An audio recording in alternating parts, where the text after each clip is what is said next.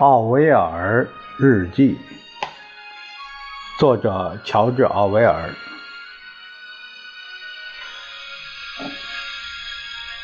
由韩阳、刘晓婷翻译，读书人是了。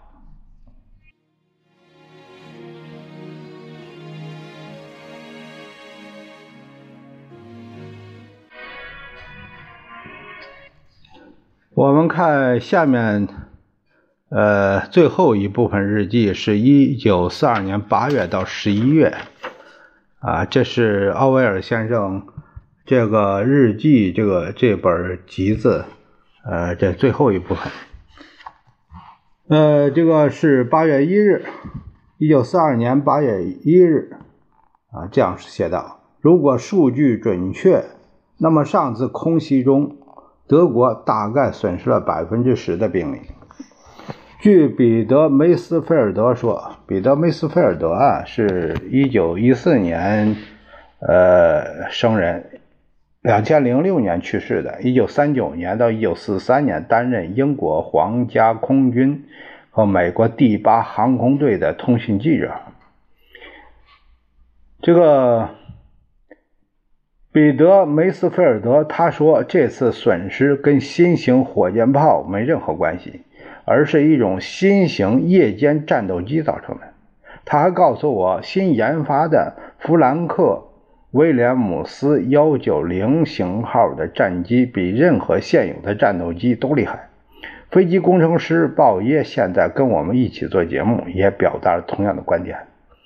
奥利弗·斯图尔特认为，最近几次的德国突袭是侦察性的，德国很快会发动一次大规模空袭。不管怎么样，他们都会从苏德苏联战场上腾出手来干别的。周末银行放假，无事可做。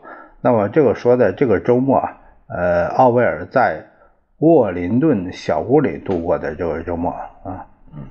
有时间我就会搭建鸡舍。现在这种活需要创造力，因为木料不好找。每次做这种事儿都不会有浪费时间的内疚感。相反，任何业余活动都很有用，至少是合理的。呃，八月三日的日记这样写道：大卫·阿斯特说，丘吉尔在莫斯科，还说不会开辟第二战场。但如果政府真打算开辟第二战场，那他们肯定会不遗余力地传播相反的消息。而大卫·阿斯特可能就是传播谣言的人之一。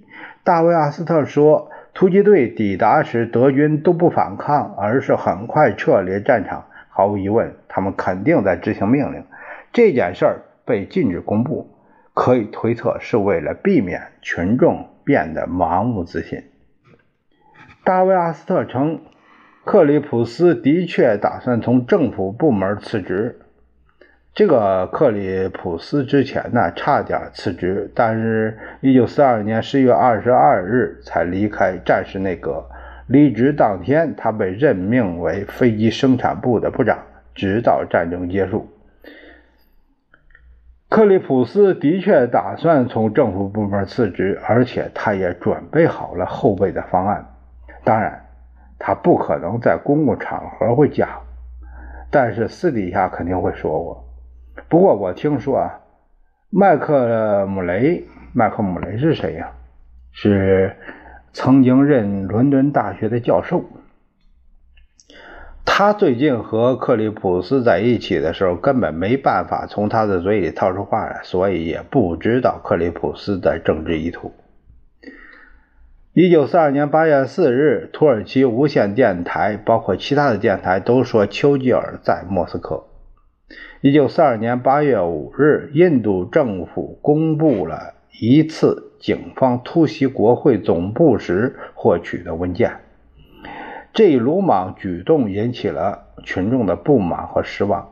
这个事儿啊，是八月初甘地发动了发起了一次非暴力不合作运动。为了维持秩序，警察对国会总部进行突袭，查获了一份交由国大国大党工作委员会保管的关于印度独立决议的原始稿件。随后将公之于众，把这个独立的这个公之于众了。和之前一样，对重要文件可以多种解读，但随之导致的争吵只会让国会本来就摇摆不定的人更加坚定地支持英国。文件在美国的公布，也许还有苏联和中国唤醒了反英的情绪，长远来说对我们并没有好处。苏联政府声称文件揭露了一场沙皇复辟的阴谋，真是老套。我不仅隐约觉得这件事儿多少跟同一时间发现的甘地和日本合谋一事有关。一九四二年八月七日，战争让休斯莱特啊非常的沮丧。他说：“按照苏联撤军的速度来看，报道上称铁木辛哥的军队毫发无损撤离是不可能的。”他还说。莫斯科报纸和广播显示，苏联军队士气低落。除了沃尔伯格，像我认识的大部分人想的那样，休斯莱特认为不会开辟第二战场。这是大家根据丘吉尔，呃，去苏联、去那个莫斯科访问一事得的结果结论。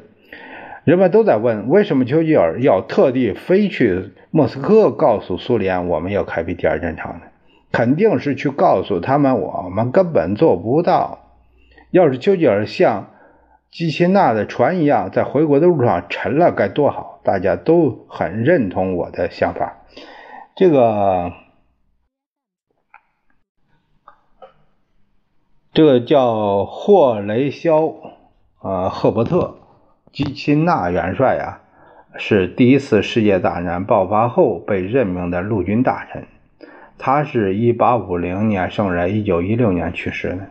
当时他搭乘英国皇军海军舰艇汉普顿号去英国苏去苏联执行任务，结果舰艇在海上触雷，基钦纳身亡。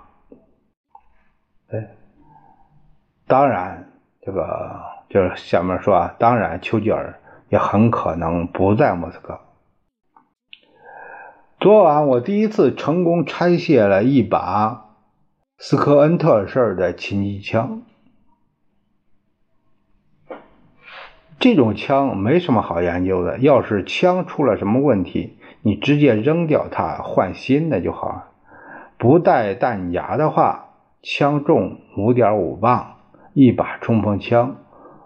啊，约重十二到十五磅，价格比我预想的五十先令要低，只要十八先令。我可以想象，把一两百万支这样的冲锋枪，每把五百颗子弹的子弹量和一本说明书，通过小降落伞投放到整个欧洲的情形。要是政府有胆量这样做，就说明他们真打算背水一战了。一九八二年，一九四二年八月九日，今天第一次用斯特恩式轻机枪进行了射击，没有反冲力，没有震动，声音很小，精准度还不错。我大约发射了两千五百发子弹，中间两次卡壳，其中一次是因为哑弹，只需要用手拉动下枪栓就可以了。一九四二年八月十日，尼赫鲁甘地阿扎德。呃，这个阿扎德呀，是是阿布卡拉姆阿扎德，他是一八五一九五八年去世的印度民族主义者穆斯林领袖。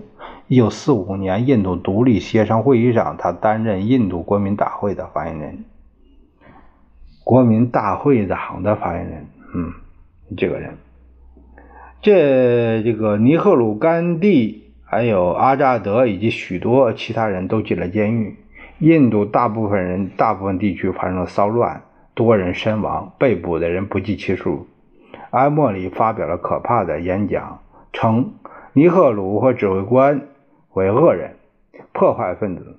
当然，帝国广播已经播出了这些内容，全印广播电台又进行了重播。最好笑的是，德国政府想尽办法试图堵住消息。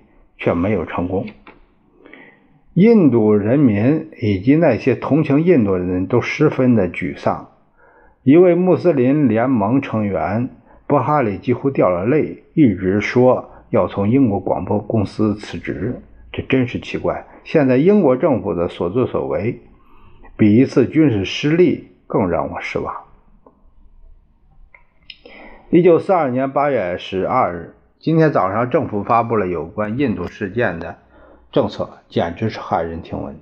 这场暴乱毫暴乱毫无意义，政府已经掌控了局势，掌控了局势。毕竟死亡人数不多。至于参加暴乱事件的学生们，可以用年轻人，毕竟是年轻人。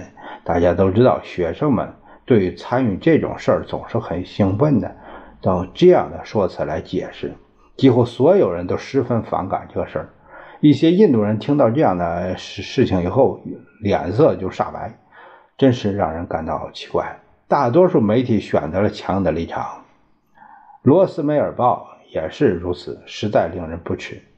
即使目前对印度采取的遏制措施看起来颇有成效，对这个国家长远影响也将是非常的糟糕。一切似乎都在为反动派的回归做准备。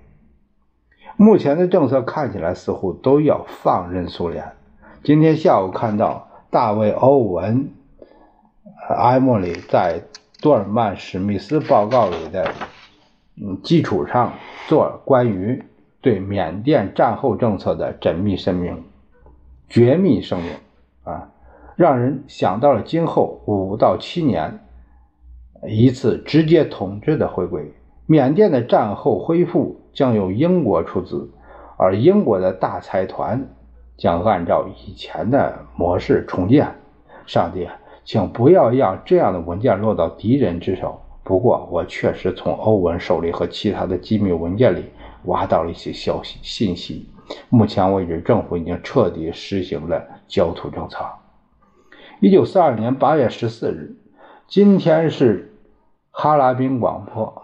我们一如既往地对听众介绍，他曾是维尔的历史史纲和尼赫鲁的世界历史总览的地图绘制者。这些之前都被广泛报道过。拉哈宾和尼赫鲁关系。对印度有着天然的吸引力。今天的广播里切掉了对尼赫鲁的介绍，因为他被关进监狱了，所以成了坏人。一九四二年八月十八日，摘自乔治·科普把从马赛带来的信儿，唠唠叨叨讲了他目前正在做的工程。我正打算开始工业化规模的生产，但我不确定自己是否真的这么做。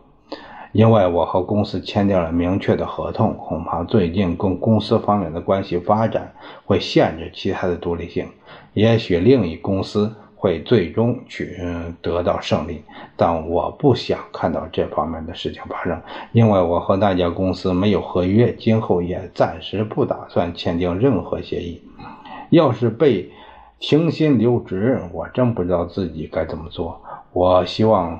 那些经常跟我通信的朋友们不会有太消极的情绪。要是这个领域没有工作前景，我就打算利用我的另一项剑桥有关的技能。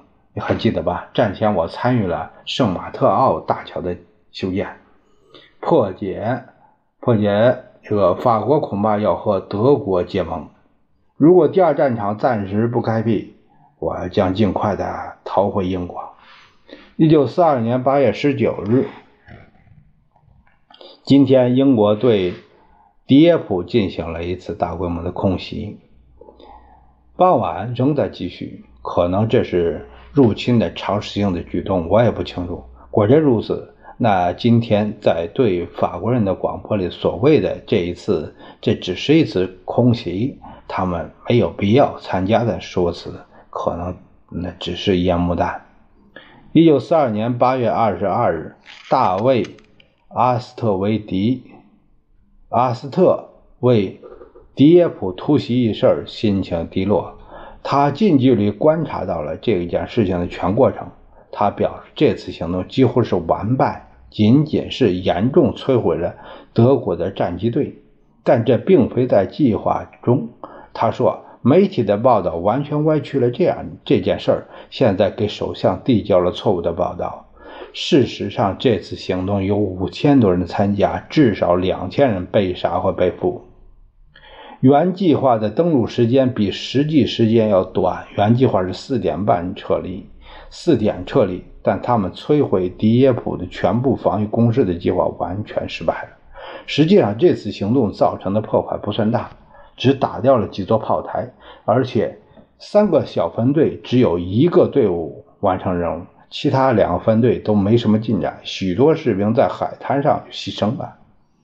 德军的防御体系令人恐惧，即使有炮火支援，也很难攻破，因为他们的大炮都隐藏在悬崖下和巨大的混凝土的掩体里，被炮火击沉的。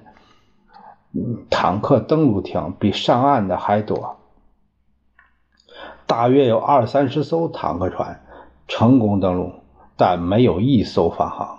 报纸上登呃刊登的关于坦克被运回英国的照片显然是假的。人们普遍认为，德军肯定是事先了解了这次突袭行动。啊，这个这个下面有个注解说啊，据说德国人破解了。英国军队的密码，所以才提前知道突袭这件事。行动刚开始，德军就雇人在海滩上播报虚假的目标情况，还让另外一个用一一个人用英语广播虚假命令。此外，德军显然对我们的空袭支援能力非常的惊讶。虽然他们经常让战斗机停在地面上保存实力，但他们听说。坦克登陆以后，就立即派出战斗机，结果损失的飞机数量庞大。一些皇家空军的军官说，估计有二百七十架。由于英国空军力量强大，驱逐舰全天都停在迪耶普港口，其中有艘军舰被海岸炮台的炮弹击沉。军队接到命令攻击岸上的目标时，驱逐舰会排成队列开。呃，排成队列开向岸边，对目标发射炮弹，同时还有战斗机在空中支援。大卫·阿斯特认为，这次行动无疑证明入侵欧洲几乎是不可能。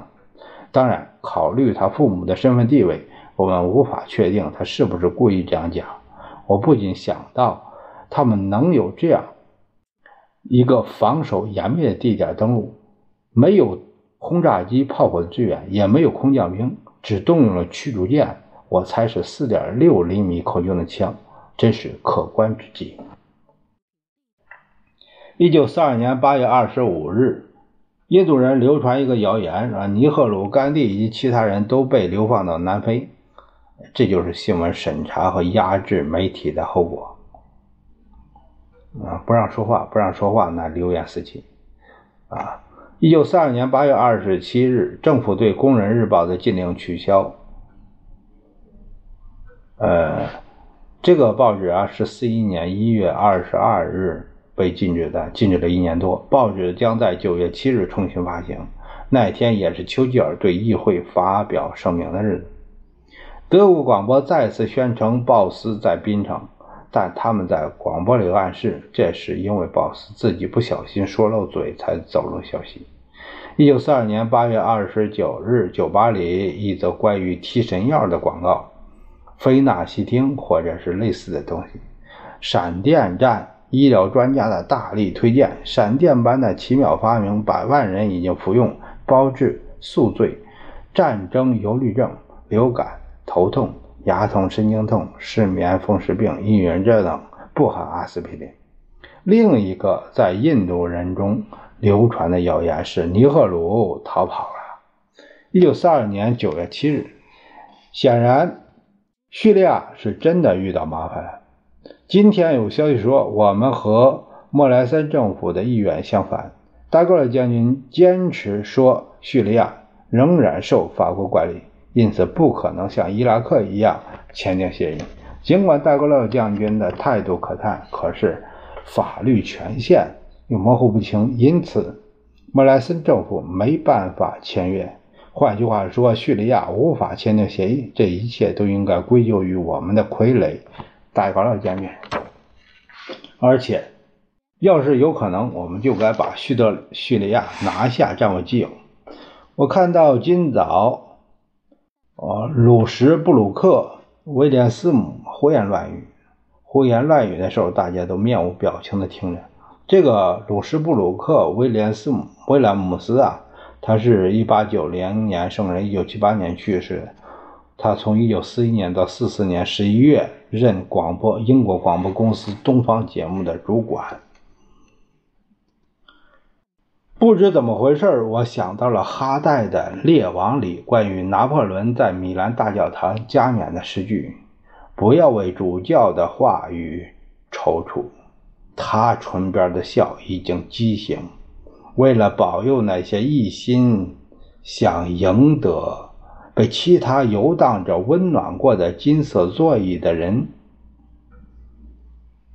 啊，工人日报重出江湖了。这次内容很温和，但是他们要求开辟第二战场，动用武装力量，全力支援苏联，鼓动提高全国人民的收入。但第三点完全与前两点相悖。一九四二年九月十日。昨晚在伦敦，呃，兰贝斯的莫里学院演讲，大厅很小，到场的约有一百人，啊，听众都是工人阶级里的知识分子，呃，与英国左派读书俱乐部成员基本上都是一类人。在随后的问答环节，至少有六名听众都问。演讲者是否认为取消对《工人日报》的禁令是一个错误？因为《工人日报》不可信，完全是浪费纸张。只有一位妇女为《工人日报》挺身而出，显然她是一位共产党人。在座的其他的人中，一两个对她很不耐烦。老天哪，他来来回回的说那些。过去一两年里，不断的出现解除禁令的呼声。如果一个人，总听那些少数派的声音，就会忽略剩下的百分之九十九的声音。就慕尼黑事件来说，虽然大部分人民都支持张伯伦的政策，但如果你只读新政治啊，根本不会产生这种感觉。一九四二年九月十五日，丘吉尔在演讲中提到，他对印度的局势无能为力。顽固派打算再尝试一次他们认为的建党举措，而且暴力的行为太无耻。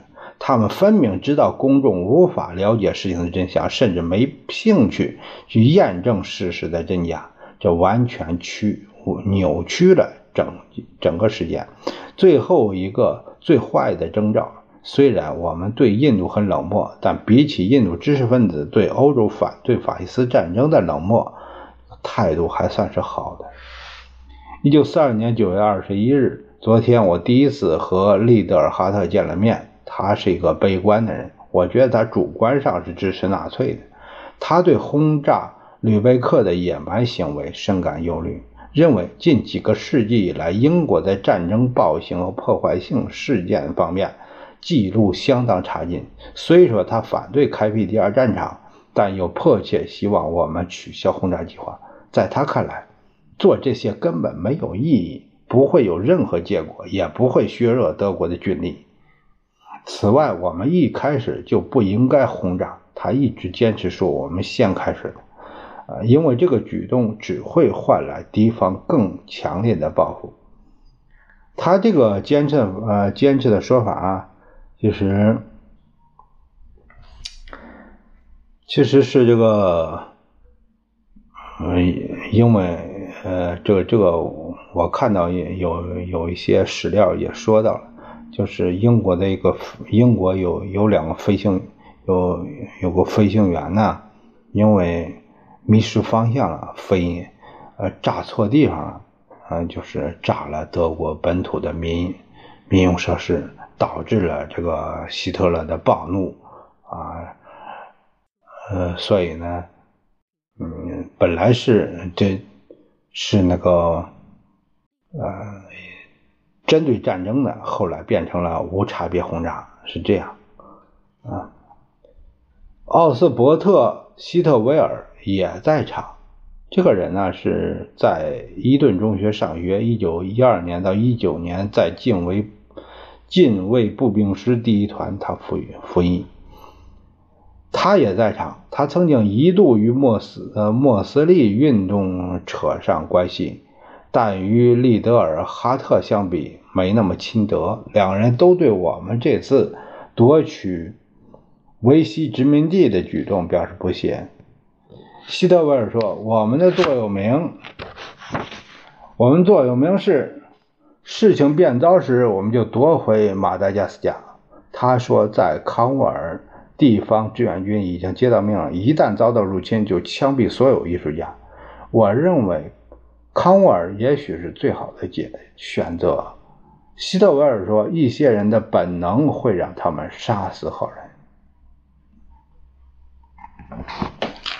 呃，这个一九四二年九月二十二日，我们的斯特恩式轻机枪的弹药大多是意大利制造的，或者说是德国为意大利制造的。我想，这大概是英国军队拥有的第一个以毫米而不是英寸计算口径的武器。英国当时打算制造一种廉价的新型自动化武器，而且刚好从埃塞俄比亚缴获了大量弹药，所以要生产口径符合这个弹药的枪支武器，而不是生产适用枪支的弹药。这样做的好处是。这种弹药几乎适用于欧洲大陆任何一种冲锋枪。真想看看德国和日本能不能制造出三百零三毫米口径的武器来搭配使用从英国缴获的弹药。一九四二年九月二十八日，昨天在摄政公园举行了一场露天的教会游行，那场面本该非常的感人。空心阵型的这个列队队列，冷西卫队、军乐队，还有脱帽致敬的人们，认真地唱着圣歌。美丽的秋天笼罩着一层薄雾，就连叶子都静止了。几条狗在那欢呼雀跃。不幸的是，布道内容竟然全是宣扬侵略主义的不耻言论。这样的场合总会发生这种事儿，而且我越听就越觉得自己想支持纳粹。还有一种特殊的祷告，就是为了斯大林格勒的人们，啊，真是犹大之吻的。在这种场合，让我感到特别不舒服的一个情细节问题，就是牧师的白袍在军装的背景下看起来尤其别扭。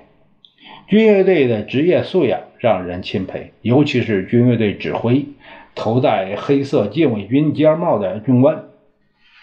每一段祈祷祈祷结束之后，乐队就演奏激昂人心的这个乐章。他们从手里手提箱里边拿出长号，乐队指挥指挥棒扬起来，所有人做好准备。牧师说：“奉主耶稣基督之名。”之后，大家齐喊阿门。一九四二年十月五日，印度即将任命新的总督，不知道会是谁。有人猜是奥金莱克将军。据说他跟印度左翼势力关系很好。布拉德纳结束了六个月印度之行以后回来，回来他跟我进行了一次一番长谈，他的结论令人十分沮丧。我没办法一一记录。简而言之，是印度的真实情况比我们这里的任何一个人所了解都要糟糕得多。其实印度的局势可以扭转。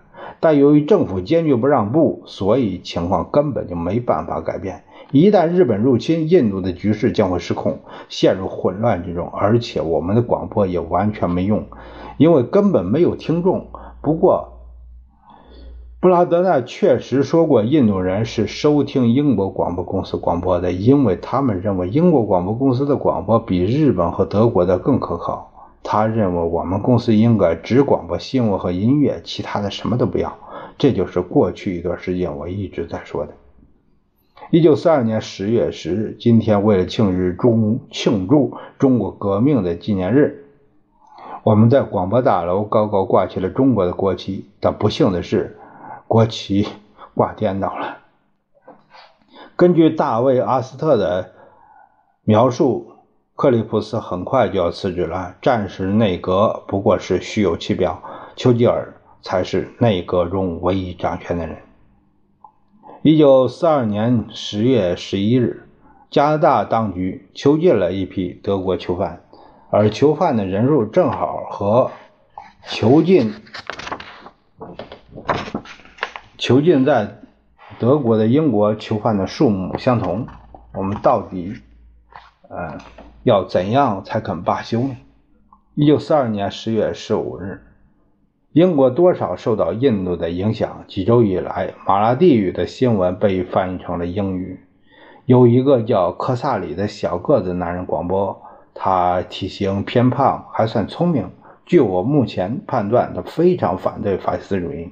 忽然之间，英国广播公司的一位负责招聘的神秘人士，我觉得是军情五处的人，知道了科萨里曾是一名共产党人。可能他现在也是，他热衷于学生运动，曾经下狱，所以要铲除他。另一名年轻人在印度大楼工作，叫贾萨，他政治上没什么问题，就顶替了科萨里的工作。马拉地语翻译不好找，而把马拉地语翻译成母语的印度人，一到英国好像就把这种语言给忘干净了。几周之后，我的助理齐达莱小姐。亦十分谨慎地告诉我，其实新闻还是科萨里写的。而尽管贾萨能读懂马拉地语，却写不出文章，所以科萨里就为他代笔。当然，贾萨的工资得两人分，我们找不到更合适的翻译者，所以科萨里就一直这样工作。而对外的时候，我们全当不知道这个事儿。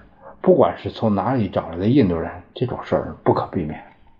一九四二年十一月十五日，今早教堂的钟声响起来了，为庆祝埃及的胜利。这是两年多以来我第一次听到教堂的钟声。